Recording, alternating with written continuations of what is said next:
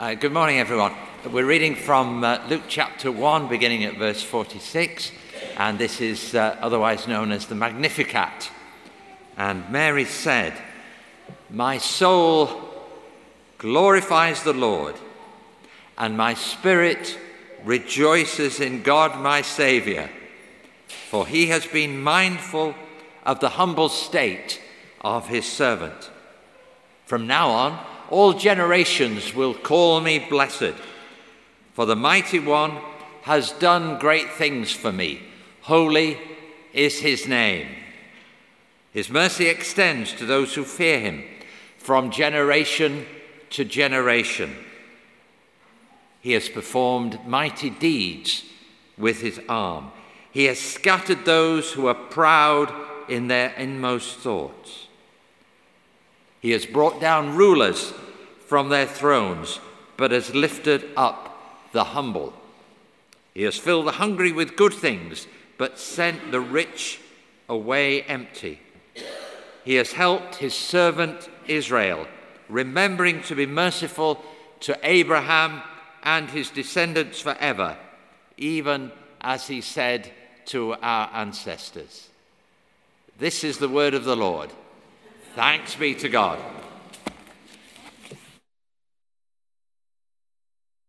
Let's pray.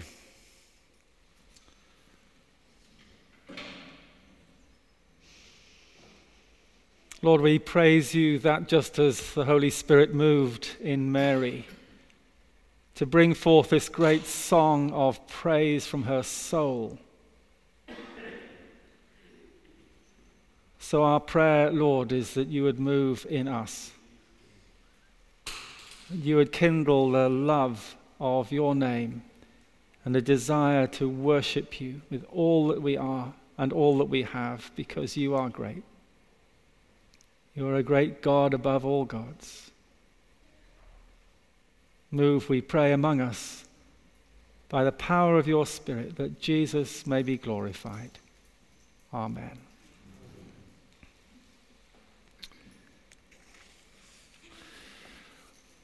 Voices. We've heard a lot of voices over the last week, different kinds of people speaking and proclaiming things that maybe we find difficult to hear, maybe we want to hear, and we were glad to hear. Some of these people, Greta Thunberg, whose voice is being heard by many millions of young people, yet the delegates at the conference in Madrid didn't seem to want to hear at all and are still waiting to find a way through. Shirley Ballas, declare head judge on Strictly, wanting to declare the winners of last night's Strictly Come Dancing. Voices that uh, enabled people all across the nation to cheer and to shout and to enjoy strictly last night. Well, if you like, strictly, that is. Others who are voices that are beginning to fade from the public domain. And others, like this gentleman, whose voice will be heard a lot more over the coming years. Voices come and voices go. That today we're going to set aside time to listen to Mary's voice, whose voice echoes down the centuries and still resonates with our inner being. My soul, she cried, magnifies, glorifies the Lord, and my spirit rejoices in God, my Savior. What a fantastic cry out to God. And Mary's voice speaks to us today. I want to spend a few moments thinking about those words and what it was that enabled her to praise God in the way she did, and how we can learn from that and similarly be in a place where our spirit, our soul, that is at the core of us, can be uh, released in worship and adoration, lost in wonder, lost in love, lost in praise forevermore. Well, Mary's voice was a young voice. Theologians say that it was around about, she was around about, probably around 16 years old. A teenager brought up in a Jewish home in the rural village, about 70 miles north of Jerusalem. Can we imagine what sort of girl this was that the angel Gabriel came to with such a startling message? Greetings, you who are highly favored. The Lord is with you. Why Mary, though? Why this teenager? What did God see in her that made him prepared to take the greatest risk possible? Why did he entrust the hope of the world into this girl's hands? Well, who knows? God knows. But maybe God had seen in this young woman the sort of vibrancy, the sort of devotion, the sort of passion, the sort of energy, the sort of risk taking, the sort of God can do anything faith that we see in some of our young people today that Diane was talking about. Our young people can so often be the inspiration for us oldies as the release of faith and of love and of desire to worship is made known. But I think above all, we recognize that Mary's heart was open. Mary's heart was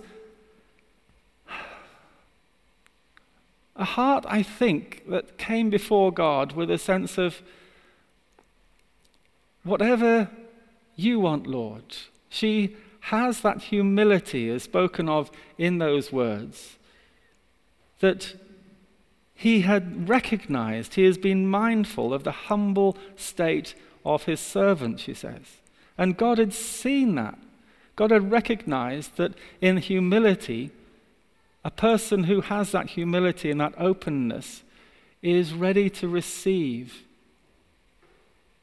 And Mary was ready to become pregnant with the very life of God Himself. And so when the angel of the Lord terrified her with the invitation to be part of his plan for the healing of the world, she responded with faith, concluding her song, Nothing shall be impossible for God. How can this be? Well, God will do something impossible. And the humility again of saying, Well, in the light of all this, I haven't got a clue what's going on. I will just say a huge yes. Abandoned herself to God's purposes. Yes, God's will be done. The very words that Jesus himself, probably who learnt from the knee of his mother, would be able to make sure that he himself responded when it came to the great cry of, Yes, let it be. And I'm challenged by that. I'm deeply challenged by that because there was a time when I was 16 and I was absolutely on fire for God. I was totally believing that God could do anything. I was full of hope that the future was exciting and that I was passionate to serve and hungry to read God's word and to pray and to praise. And in my best moments, after all these years in ordained ministry, over 35 years, the church hasn't ground it out of me. I thank God that He is still, God is still able to light that fire within. But I know that I need to be in a place of humility. I need to be in a place of openness. I need to be in a place where I can respond to God with a fresh faith and with a faith that says, yes, God can do anything. Maybe that that fire isn't there for some of you at the time, this time. Well, I would just want to say if that is the case, then just pray. Pray, God, light the fire in me again. God, have mercy. I want to be open. I want to be ready. I want to be able to live in a way that speaks and sings your praise. We can learn from Mary because as she had that experience which blew her mind and couldn't quite comprehend what was going on, what did she do? Well, she went to meet with her relative Elizabeth, who was much older than her. And she went to share with her the experience that she had and just see what Elizabeth and Zechariah were able to shed, what light they could shed on what had happened to her. In other words, they came together. And that's one of the great things that can encourage our faith when we're feeling a bit low, isn't it? We come together to worship. I remember Two or three times in the last uh, year or so, people have said to me, I really, really loved that service, Joe. So the thing was, though, that I wasn't feeling in the mood at all to worship when I came in. I'd had the most terrible morning.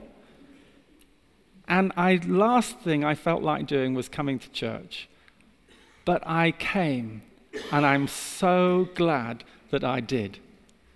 Because what happens is a bit like with a fire, isn't it? When we have a place, when we're in a place where quite quickly, if we're on our own, the fire will go out. When we put that coal, as it were, together with others who are seeking to worship God, then that heat of that fire can warm up, warm us up as well.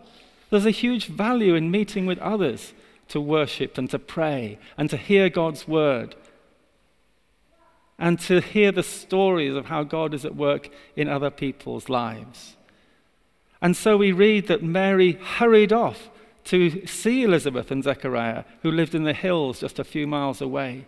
Was it true that she also was pregnant, as the angel had said, even though she was very old? And this meeting of two women resulted in great joy being shared, the joy of being unexpectedly expectant. Elizabeth spoke a blessing over Mary, and with her heart pounding, her head lifting up out of a deep place of confusion, came these words of prophetic praise My soul glorifies the Lord, and my spirit rejoices in God my Saviour. For he has been mindful of the humble state of his servant. And from now on, all generations will call me blessed. For the mighty one has done great things for me. God is the one who has done these great things. And she goes on to anticipate the very things that God, in his Son Jesus, would stand for and would bring about. He would be the one who would challenge the proud to look for the path of humility. Jesus would be the one who would lift up the humble and the poor and honor them above those who seek status and put their trust in their wealth.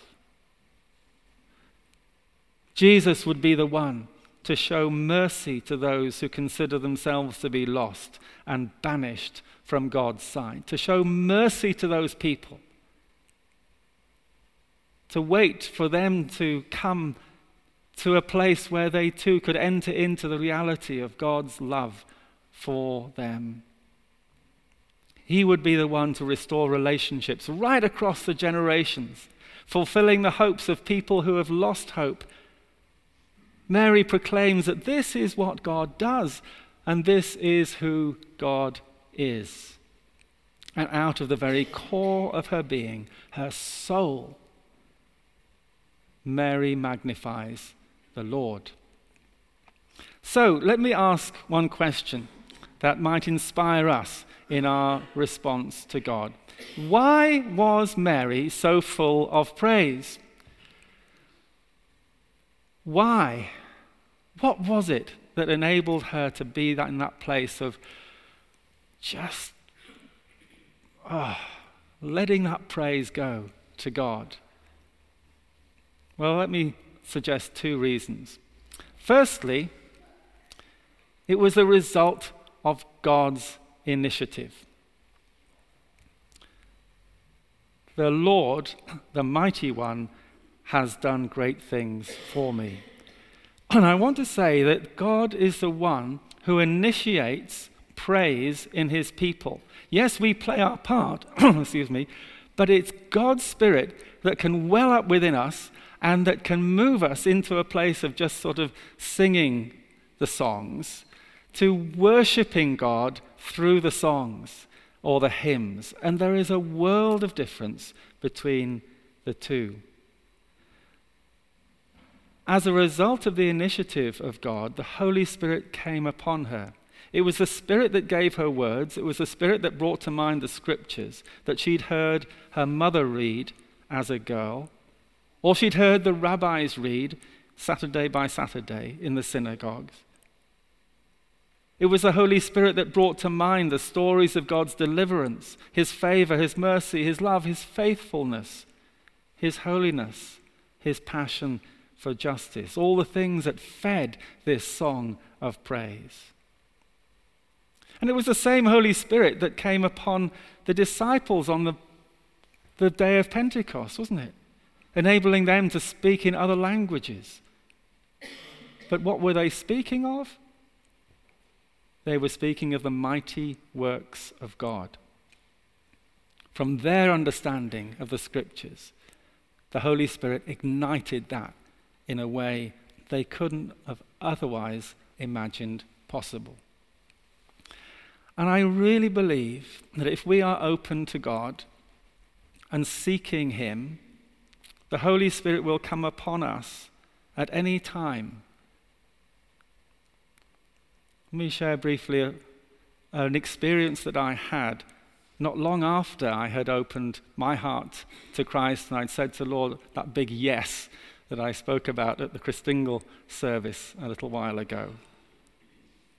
It took place whilst I was praying with lots of others in a church in Rhyl in North Wales.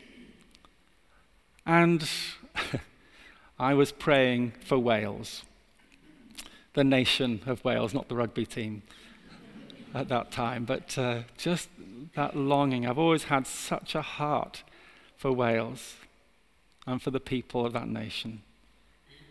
And I was praying in this small group with lots of noise around, and my passion was beginning to run out. My capacity to use words in English as I was praying then began to run out. And I just found myself praying in a way that I had never prayed before, making lots of sounds that I hadn't ever made before. It was really weird. And the following week, I went back to my home group leader, who uh, I explained to. My jaw was aching. And I, and I couldn't quite work out what had happened. I told him about it. And he said, I think, Joe, you were speaking in tongues. And I said, what's, what's speaking in tongues? And he just said, uh, well, it's, it's when sort of your heart connects with your voice and God's Spirit just moves you into speaking a sort of a language, like a love language to God, using sounds that you wouldn't otherwise do. Did you feel very liberated in your praying? Yes, I said it was amazing. It just like flowed. Didn't have to think about the words, but I knew what I was praying for. I wasn't taken over, but it was just a wonderful experience of another way of praying. And so from then on, I've been able to use that gift that God gave me, which He gives to some as appropriate, but I know that God has enabled me to pray in that way because He took the initiative and He saw a soul that was hungry for Him and hungry to pray for something that was a passion upon my heart. So I want to say in that first section about God taking the initiative that we do well to be open to God, to be open to the Holy Spirit, and to be focused in what God wants to do. And you never know what He'll do. In our own worship, it may be that we too can find a place where we can come together to worship God and, but before the service, I know it's difficult for some people in practical ways, but even just walking up the road, if you've got a buggy and you're coming along, if you're able to say, Lord, would you just prepare me for today? I want to be open to everything that you have for me, and I want to be able to participate in worship today. Ask the Holy Spirit to fill you with passion for Jesus. And then finally, we recognize that Mary had been nurtured on God's word. And that's why in the song that she sang, she was able to use phrases and ideas and images that she drew from the Old Testament scriptures. As a child and as a young person, that nurture had happened within her home, within the synagogue within her own capacity to come before God and pray. And that's why in our church, our children's work, our youth work, our schools work, and our work at home is so crucial to give us that place of nurturing that which is of God, the scriptures that are His gift to us. And to be those who sing God's songs from our souls, we do well to be immersed in the scriptures the stories of God's faithfulness, the way Jesus loved the unlovely and the unworthy, the way he humbled himself and surrendered everything to God on the cross for us. His mighty resurrection and glorious ascension, as we say in the Creed, and the extraordinary promises of God's coming again in glory. All these things will fuel our worship as we ourselves make that a holy habit of coming before God's word and receiving it, letting it feed us and fire us for worship. So when the Holy Spirit then comes upon that fuel, there is just that igniting, and things explode and become deep, become powerful, become unforgettable. And when the whole church starts to move in that way, revival will break out. As it did in Wales in 1905. May God teach us what it means to be a people who worship as Mary did. May Mary's voice inspire us once again through this Advent season so that we might sing, My soul, all that is deep within me, magnifies the Lord, and my spirit rejoices in God, my Savior. Amen.